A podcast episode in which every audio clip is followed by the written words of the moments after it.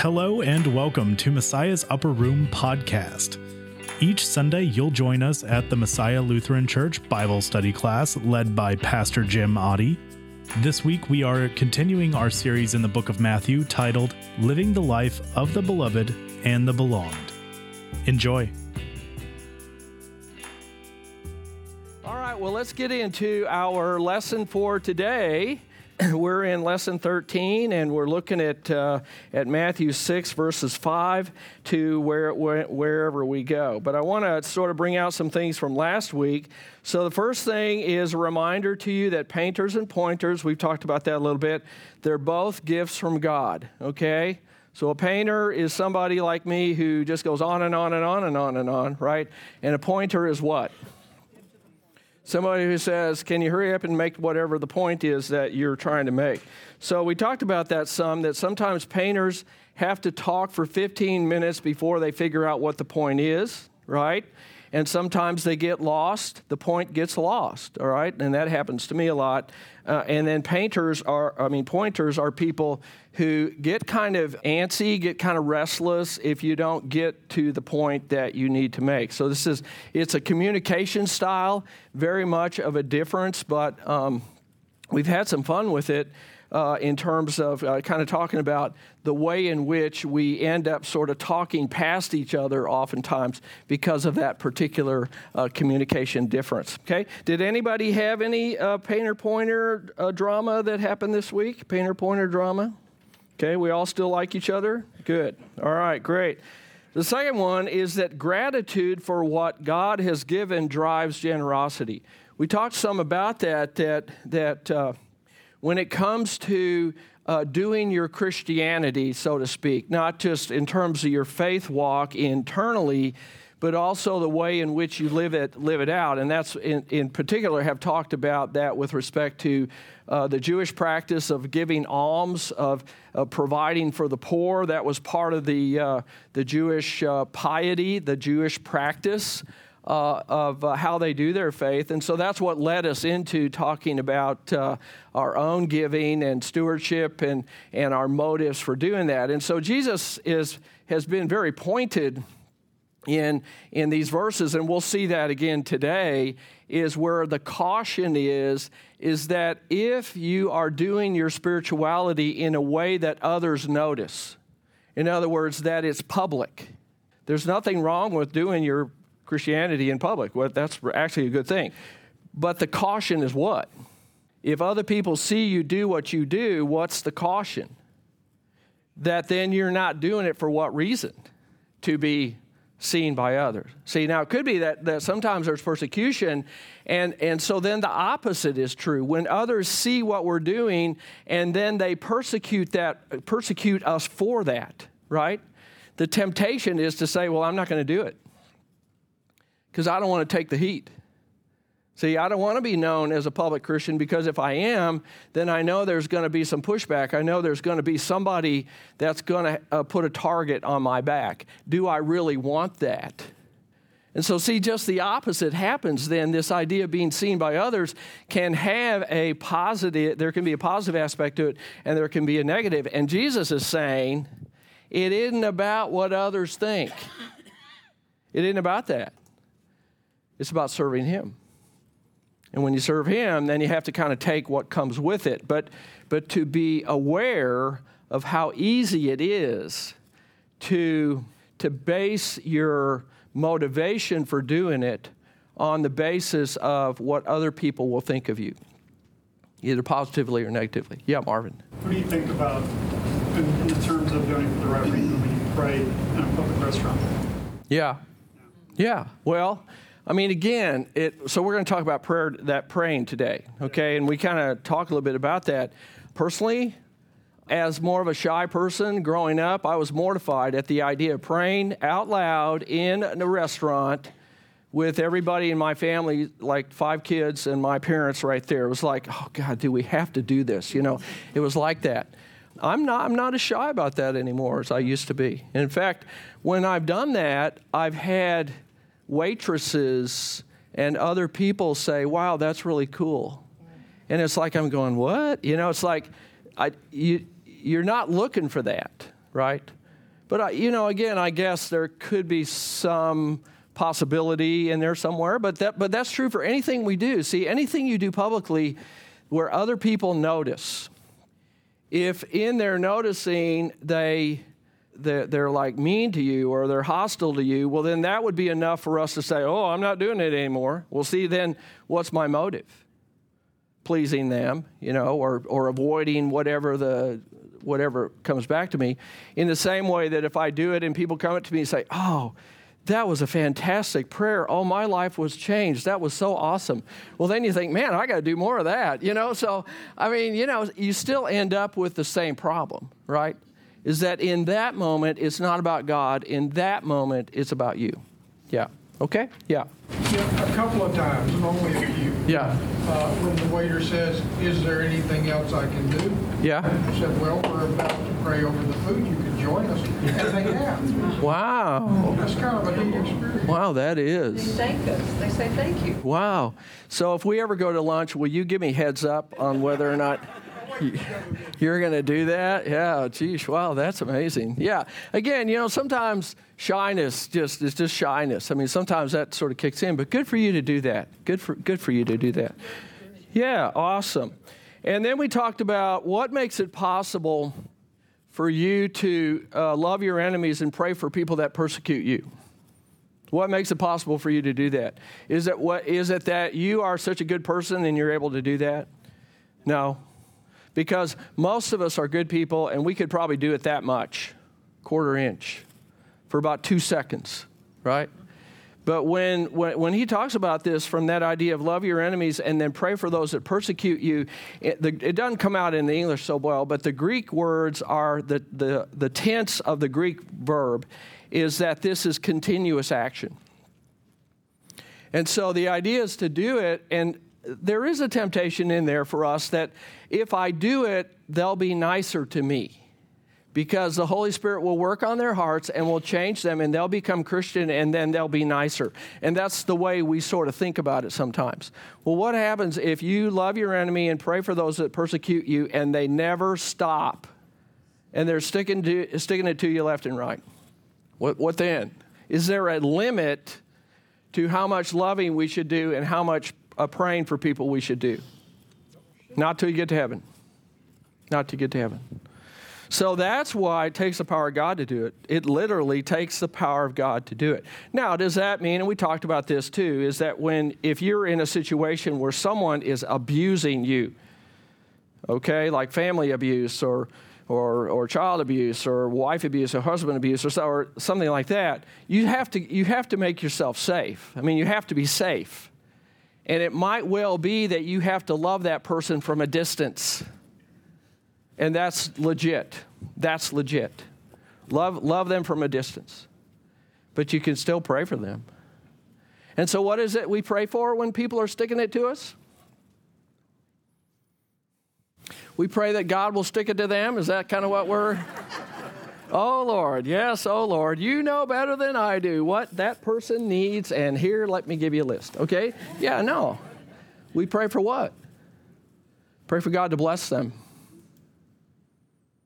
And if you want to experience the power of God in your life, then pray for God to bless somebody who you feel is not a blessing to you.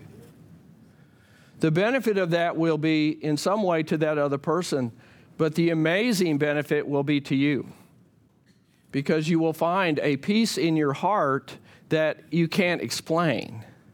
And that in an amazing way, other people will be watching you. And they'll go, I don't know how you do that. I don't know how you do that. And then that's the opportunity to share what? The gospel of Jesus Christ. Yeah, okay. Make sense? Yeah, Clint. We had family altar, and Dad made it very. Uh, he, he gave us the opportunity, not just opportunity, but the, the mission Yeah. that we would each lead family altar on a given day of the week. So, family altar, is that like family devotions? We're talking about kind of the same thing. Okay, yeah. You grew up with that. Yeah. Yeah, good. That leads kind of leads into the next little opening discussion. What was your childhood experience with prayer?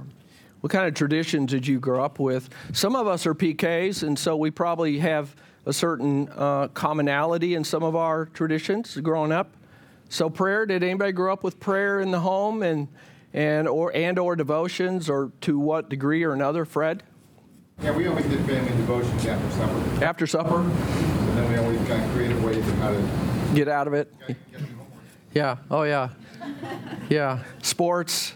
Okay, I got I got home late because of sports. Yeah. Also, as young kids, we were, we were offered the opportunity to read, either read the Bible, Oh, read the Bible out loud. Yeah. and that was both in honor and some type of activity. You know. Yeah, all at once. Yeah. That's awesome. Yeah. Anybody else? Family devotions growing up with that? Yeah. Marilyn? Yes? Mostly every day. Yeah. Yeah. So, anybody grew up with Little Visits with God? Remember that book, Little Visits with God? Yeah, we all kind of did. Some of us did. Yeah, and that and that and they would have pictures in there, and uh, you know that kind of became the sort of the uh, the expected thing. Is I don't know. I've never actually done a a poll or a survey to find out how many families do that today. I think one of the cool things in our church is the footprints of faith that we do with the little bitty kids, and then each sort of stage in life that they have. Um, kind of works up to uh, today when they get when they get confirmed. So that's an intentional um, effort on our part to reinforce the idea that family devotions from the little bitty kids on up is really a good thing. It really is a good thing. Yeah. So, uh, okay. And so, how many of you had nighttime prayers? Now I lay me down to sleep. How many of you had that one? And then, how did you feel about if I should die before I wake? Right? Yeah. And I never, you know, I thought about it later. I thought maybe we shouldn't say, I pray the Lord my soul to take. Kind of sounds like there's some doubt in there that, uh, you know, maybe how, what kind of kid I was would, uh, would determine that. Yeah. Somebody had their hand up. Kim. Yeah. We've altered that prayer for Christian. You've altered that prayer for Christian. Okay. We, we leave off If I die before. if I I die, wake, and then he goes into praying for the rest of the family. Oh, you did. So you're not going to traumatize your child through that prayer then? Yeah. Okay. Very good. That's a good way to do that. He already asked us, he says, oh, you know, when are you gonna die?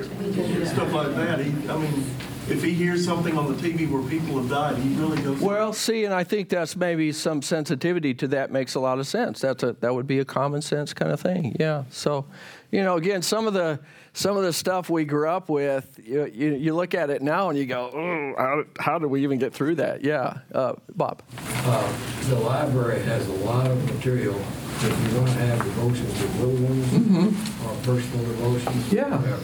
Yeah. We have a ton of stuff. Oh, good to know. Good to know. And the library is just down the hall, right over there. You right? Okay. Very good. Very good.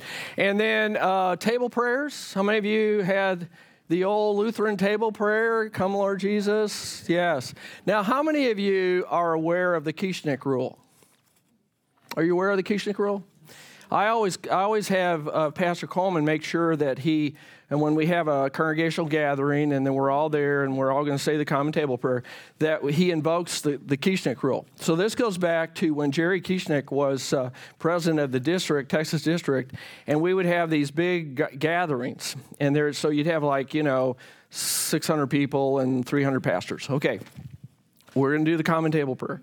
So uh, Jerry Kieschnick would always say, okay, now here's the deal. When we get to the uh, these gifts or thy gifts, it's going to be thy's, thy gifts. So his rule was that everybody had to say the same thing at the same time. Well, you know, telling pastors what to do is like herding cats. So we all just would laugh about it, and then everybody does their own thing. But you could always tell that there were a few really radicals in there who would say, These thy gifts. And then, oh man, that just threw it off. So, so uh, uh, if you ever hear me talk about the Kieschnick rule, now you'll know what it is I'm talking about when we have uh, when we have church gatherings. Yeah, I got a pro- when after at golf when I play with Pastor. Yeah. We, we usually have a hot dog and that afterwards. Yeah. And we say grace at the table. Wow. And he keeps going with these gifts, and I say this food. I was raised, so yeah. So, how many times have you been invited to golf anyway, huh? clearly he doesn't object Yeah, apparently not. Well, some of you should probably pray before you play golf. That probably would be uh, that probably would be a good thing, don't you think? Yeah, that's good. Well, anyway, prayer. We're going to talk about prayer because prayer is a really it's a powerful thing, and sometimes I think, at least until recent days, that prayer has has not gotten the emphasis that it has deserved in our in our Christian walk the way that studying the Word has, and and going to worship certainly, and um, and also to some degree. Uh, uh, participating in the sacraments. That in Lutheran world, that gets the heavy doses of of what it uh, of what we need for the to, for the growth of our faith and, and our walk with Jesus. In uh, in some other denominations, prayer is hit really hard, and I think some of that's just that they're oriented that way, and so we can really grow. We need some some growth in that area to talk about prayer and uh, to kind of focus on that. Okay? So as we get into the verses for today, verses 5 to 8, we see a kind of a continuation of that same pattern where Jesus has says, when you do this, don't be like the hypocrites. Okay, now just for the sake of everybody being on the same page, what is a hypocrite? What does that mean that somebody's a hypocrite? Someone They, that they don't do what they say. They, they want everybody to see what they're saying and they want it. Okay. Family. So there's a disingenuousness there with a hypocrite. So the actual, the Greek word means actor, is what it means. So somebody who's playing a part. So I'm looking like this when in reality I'm like that. Okay? And the, the and that the the thing that I'm like is in here. See, it's in my heart. And I'm I'm not really exercising faith. I'm just doing this because it's good for business, or I'm just doing this because people will like me, or I'm just doing this because it's important to my reputation.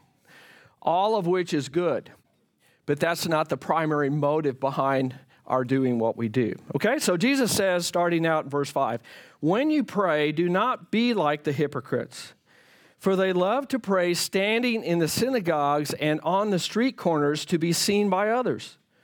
Truly, I tell you, they have received their reward or their payment in full. But when you pray, go into your room, close the door, and pray to your Father who is unseen. Then your Father who sees what is done in secret will reward you. And when you pray, do not keep babbling like pagans they must have been painters, right? For they think that they will be heard because of their many words. Do not be like them, for your Father knows what you need before you ask them. Okay, some notes here uh, that I have in your outline with respect to how a good Jew would view prayer. So, one of the ancient rabbinic sayings was, He who prays within his house surrounds it with a wall that is stronger than iron. I like that. I think that, again, it, it kind of uh, uh, accentuates the power of prayer. God is already there, but the, it is the power of prayer that uh, sort of harnesses that uh, in, your, in your life. So, a little thing about the Jewish um, prayer life is that their liturgies mandated that a person would say certain prayers that were memorized and then would be by rote in your mind. And then three times a day, you, wherever you were, if you were in the marketplace or if you were at home or wherever you would be, on the road, wherever it was, you would stop three times a day, mid, it'd be mid morning, noonish, and mid afternoon, and then you would pray. And the, and the posture for prayer was face up like this. So if you're out in public, it was very likely then that people would say, Oh, there's a guy that's praying because that's the posture of prayer. And it happens to be the time of the day when, uh, when that would happen. We see some of that, but it's a different posture in uh, folks uh, from the Muslim traditions, right? Because that, theirs is also very prescribed. There's uh, certain memorized uh, words that are said, but the, the little rug is pulled out, and then it's, uh, it's more of a prostrate, a prostrate sort of thing than it is a, uh, a, a lifting up, up. Yes? Somebody had their hand up? Yeah? No? Okay. All right. So, um, pagans, and the pagans also exercise prayer as well. We remember the story of uh, Elijah and the prophets of Baal in 1 Kings. Remember the, the big test that they were going to have about whose God was going to be the most powerful, right? And so then we're told that in 1 Kings 18, they, that's the prophets of Baal, took the bull that was given them and prepared it. So they laid it out on the altar, they killed it, they slaughtered it, did all the things they do ritually. And then they called on the name of Baal from morning till noon. Baal, answer us, they shouted, but there was no response. No one answered. And they danced around the altar that they had made. So that was very much a part of the, of the pagan sort of uh, exercise, if you will, of their religion. But the thought was there that the more that we say the words, and the more pure we are in our hearts and motives, then the God will answer us. The God will do what it is we, uh, that we want Him to do. And, uh, and so then that became the basis of their prayer. Does anybody know what happened in that story, by the way? What happened? Well, nothing happened here, but then what happened afterwards? When uh, Elijah Mm-hmm. prayed, Yeah. it not only burned up the bull, but the altar and the whole, whole mess. There was no more bull, was there? Right? Yeah. No bull. That's it. And then they had a barbecue afterwards, so that was very good. One of the first biblical barbecues that ever took place was right there. All right, so Jesus says again, the caution is to be what? Seen. Make sure that you're not doing this for the wrong reason. Uh, the reason being simply uh, seen by others, okay? And so again, I pointed out this idea that no matter where a Jew was, if he was going to be a good Jew, a devout Jew, then he had to stop wherever he was and make sure that he took care of that praying aspect. Okay, next page. All right. So, the beloved life principle number 30 is you have fallen into the trap of being seen by others when you worry, when you worry too much about what others think of the quality of your public praying. Now, I'm, I'm, I am deliberately touching on a nerve for a lot of us turtle people.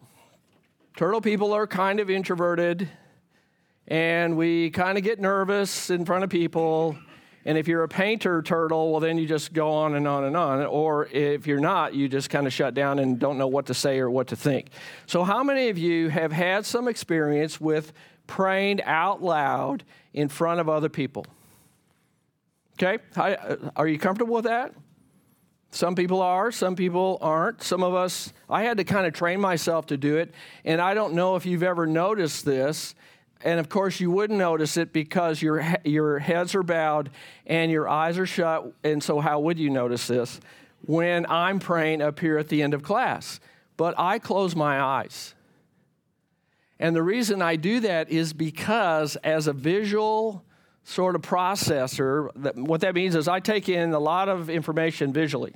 Like right now, those of you that have a smile on your face, I am zeroing in on you and thinking, oh, yeah, you're getting it. And then those of you that have frowns on your face, I won't even look at you. So, um, so that's how visual processing works. But I've noticed that when I pray out loud in front of people and my eyes are open, I get distracted. And so the best way for me to do this and get through it is to do this. And when I do this, then I can see God there. And it's like I'm talking to Him and you all are listening in, but I'm talking to Him. Now, I can't explain why that works for me. It does work for me.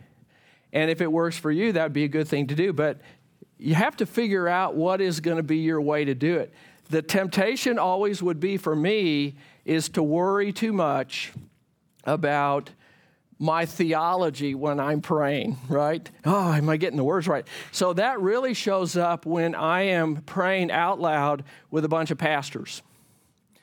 It's just part of the deal, right? And that may happen to you too, that depending on who you're with and the setting where you are, you may end up, if you're called upon to pray out loud, uh, verbally, that then you would maybe have to shut your eyes to do it.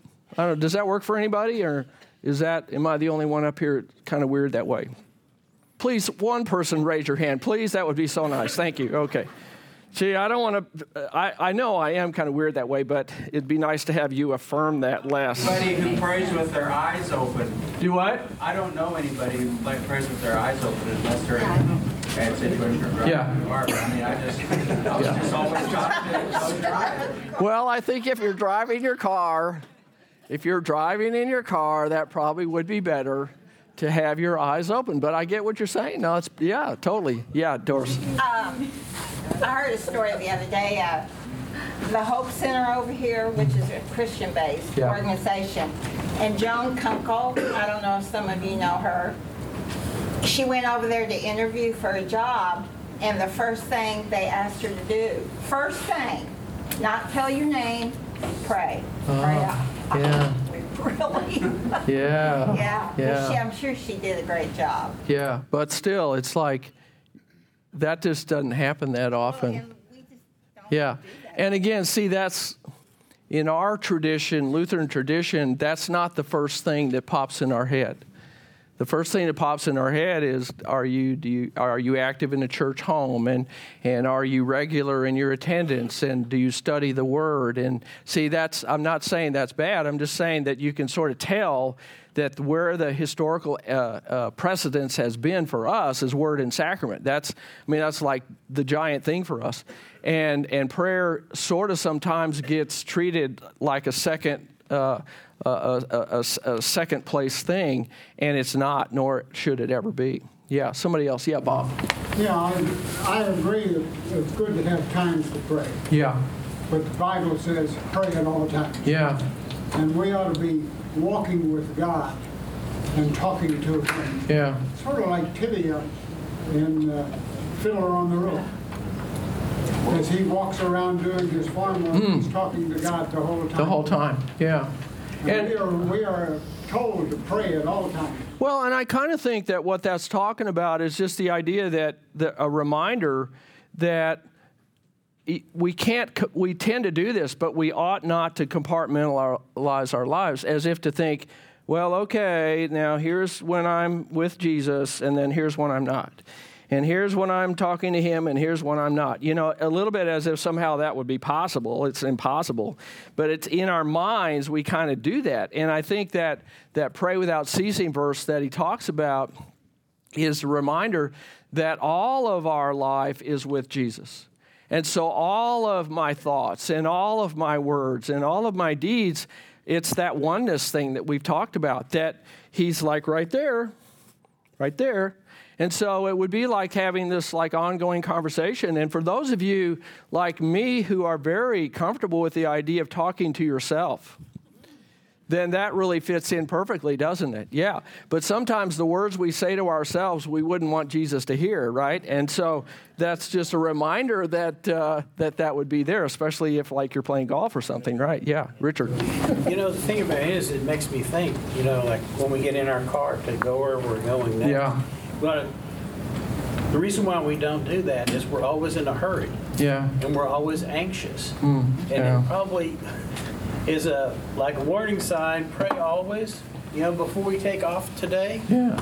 Yeah. Exactly. we should say a prayer and slow down. Slow down. Let's work on that. That would be a good. That'd be a good thing to try to do. Yeah. Oh, yes. I don't know how many of you saw the Belmont steak, stakes yesterday. The Belmont Stakes. Yeah, the horse race. Yes. And the mm-hmm. jockey, Yeah. very genuine. He was praising God, you know, because right after that, that race. And, you know, first, Yeah. so happy praising God, not only him, but also, I think you're the owner or the trainer. Yeah. First thing they say is praising God. Mm-hmm. To me, it was very genuine. It Yeah. wasn't for the audience. Yeah, like oh, everybody's taking a picture, so I better do that. Right? Yeah, that's awesome. Yeah, I, I heard that he won that race, but I didn't see th- I didn't see that race. So okay, all right. Now Jesus says, okay, now, so so don't do this just to be seen by others. But then he goes on to sort of articulate in a little deeper way then how what, what this prayer would look like. So he says, when you pray, go into your room. Now, some of the translations actually say, go into your inner room or go into your closet.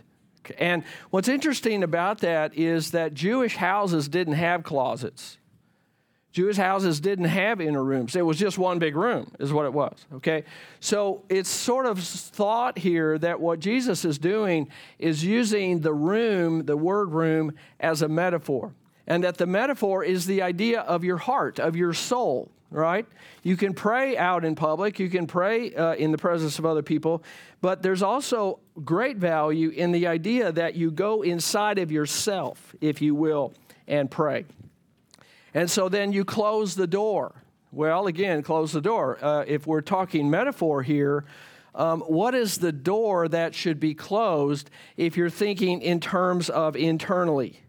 So I got to thinking about okay, what are the doors that I keep open when I'm trying to have a quiet time with Jesus? What are the doors I need to shut in order to sort of retain that sense of it's just him and me and there's no distractions. So, to think of it from that perspective, what distracts you? Cell phone is a big one, isn't it? Yeah.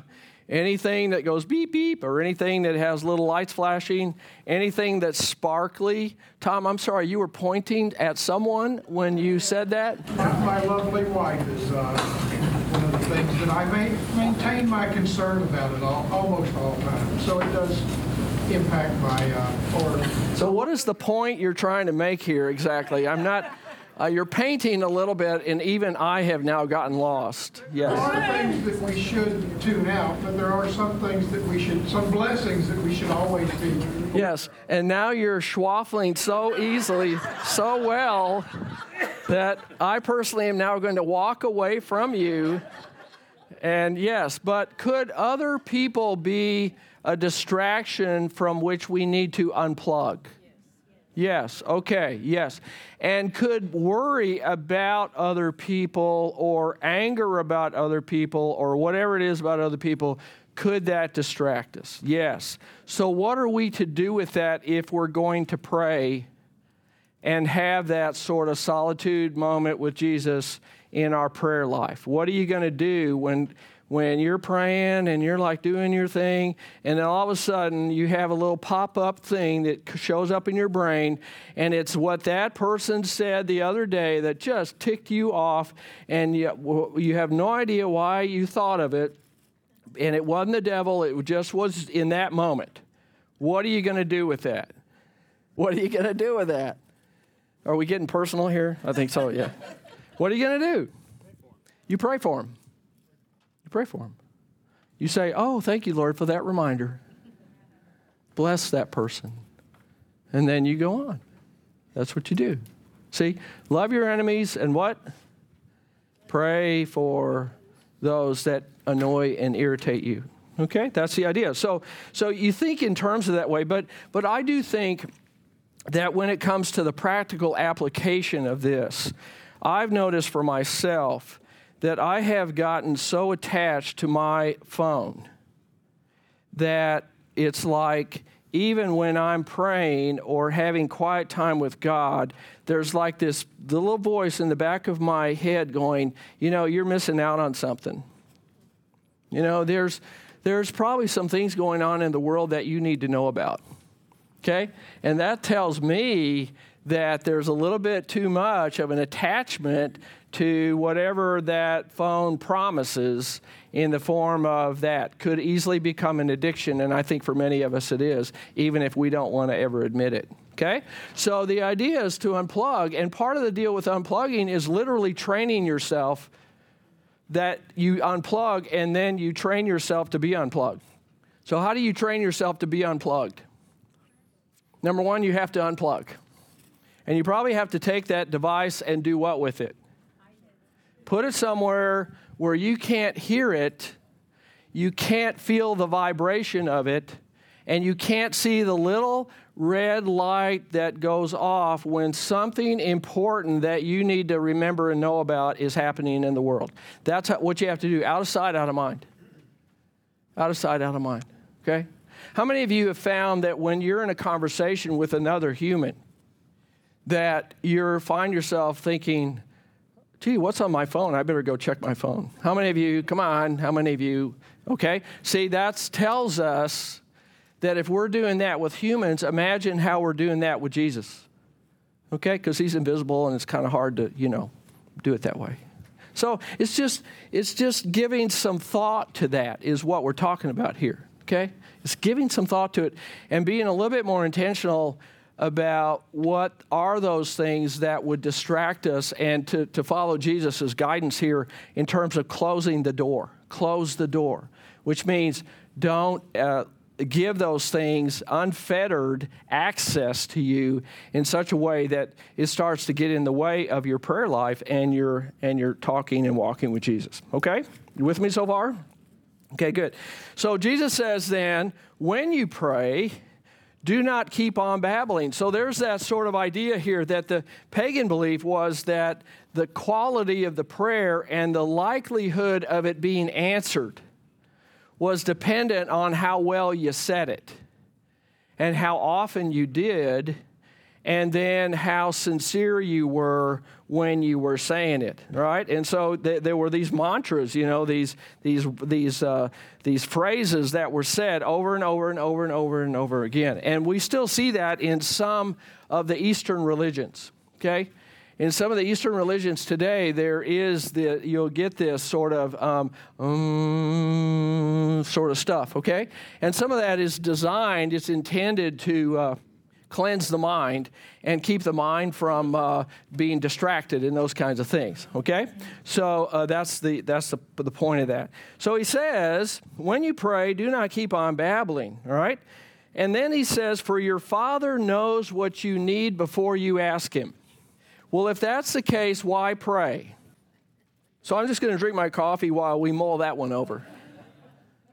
Why pray? Because you need guidance. You may not know what you need. He knows what you need, but you need guidance to get there. We need guidance to get there. And so we're praying to God so that He will give us guidance. Okay, very good. Okay. Yes. Sometimes being quiet in prayer time is just opening your heart and mind to listen for what the Holy Spirit's trying to tell you, to lead, like you said, the guidance of imparting some sort of wisdom as to where to go, some yeah. thought that comes from that time of listening for His answers are. So, uh, okay, so if I'm hearing you right, I think I'm hearing that God answers prayers.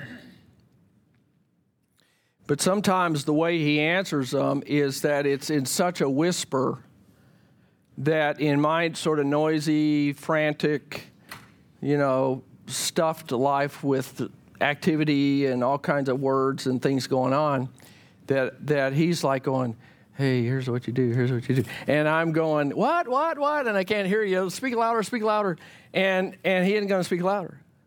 And so he says, if you want to really hear me, you got to shut up long enough for me to do it, right? I mean, that's kind of, is that what you're saying? Is that what you're saying? Yeah. Okay. All right. Anybody else? Yeah, Christina? God wants a relationship with us, right? What? God wants a relationship with us. So you can't really have a relationship if you never talk to Him. Well, that's a good point right there. So maybe it's not about praying just for the needs I have, but maybe it's more of an expression of the, the, the conversation, the relationship, the, the connection, if you will. Yeah. So I, that, and that's kind of where I lean toward the idea. Yeah, the Father already knows what you need. The problem is, is that sometimes I think I don't need the Father. I just need what I need. Right? And so if I can just get everything I need, well, then why do I need the Father? And prayer is the reminder to me that I need Him and then out of my relationship with Him comes talking to Him about what I need. And of course, I need everything. There is no want for me. It's just plain old need, right? I just need everything. But that's where kind of he helps me learn the difference between what I want and what I need. And that's part of the dependency uh, aspect. Yes, Bob. That was the same thing I was going to say. We don't like to admit it, but it shows our dependence on God for everything. Yeah. And who wants to admit that in America, right? I mean, we're really all about being independent, yes, and stand up on my own and, and by golly i can make it in the world and i don't need anybody. That's, that's kind of the way we often will think. And the whole idea that i would need somebody else like god hello what, what is that about? Yeah. Uh, the two verses that comfort me greatly is romans 8 26 and 27 and the Holy Spirit helps us in our distress, for we don't even know what we should pray for, nor how we should pray. But the Holy Spirit prays for us with groanings that cannot be expressed in words. And the Father, who knows all her hearts, knows what the Spirit is saying, for the Spirit pleads for us believers in harmony with God's own will. So think about the last time that you couldn't pray. And it's not that somebody was keeping you from praying, it's that whatever the situation was that you were in, you just you, you couldn't come up with words nor did you even have the energy to do it. Whatever that is. So when that happens, and it's happened to every single one of us, I would guess, don't have to worry about it. Holy Spirit's going to pray for you right then. And He'll pray like he doesn't have to shut his eyes in order to pray. He can just do it. See, he he gets it right. And you don't have to worry about getting the words right and even if you said the right thing or you asked for the right thing, don't have to worry about that. So that's what that's talking about. Yeah.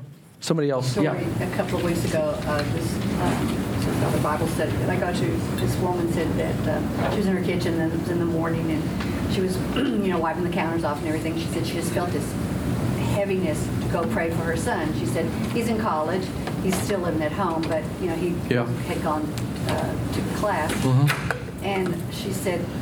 I just felt this need to pray for him. She said, and I didn't know what. She said, so I went up to his room and I was just like, God, you know, I don't know what to what to pray for. You know what yeah. it is.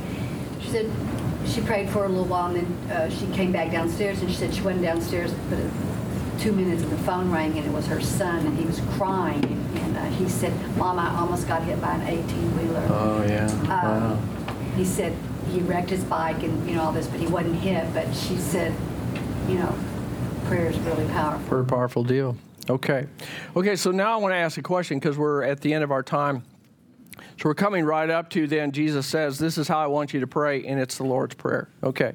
So originally I wasn't going to go into detail on the Lord's Prayer. We've done that in other classes. But I want to know if you want to do that, we can do that. I just need to know if you want to do that or not. Would you like to do that where we go into detail with the Lord's Prayer?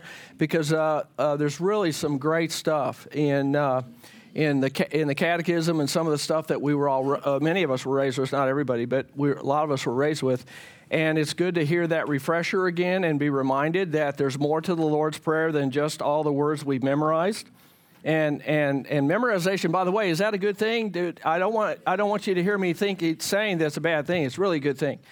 But sometimes you can get into rote mode right? And you rip through the lord's prayer and then uh, you know maybe you got your day planned or something and you didn't really stay focused on what, what was being said. Okay well then i'll adjust our, our lesson for next week to include the petitions and all that kind of thing. Okay very good. Well let's close with prayer. Heavenly father we thank you so much for the way that your word speaks to us. It, it, it's just so relevant to us and it speaks to us in a way that really hits us in our heart and our soul it's so easy, Lord, as a public Christian to, to sort of get twisted up in this idea that somehow what other people think of our praying and what other people think of our walk with you becomes so important it certainly is important to be able to connect to people, Lord, but at the same time, we, we can so easily begin to worry too much about what other people think about our Christianity. So I would simply pray, dear Lord, that you would remind each of us that you are in us and you walk with us each day. We are one with you as you are one with the Father, you promise. And so as we walk through our day, I pray, Lord, that, that the uh, joy that we have uh, through faith in you will leak out and others will wonder about that and want to know. And that will give us an opportunity to share that faith with them. Watch over us uh, this day, dear Lord, and the coming days of this week. Bless our kiddos who are going to be confirmed uh, in about an hour or so. We pray that you be with them and the, and the blessing that that is to their families and the joy that they share in knowing you. And we pray those things in Jesus' name. Amen.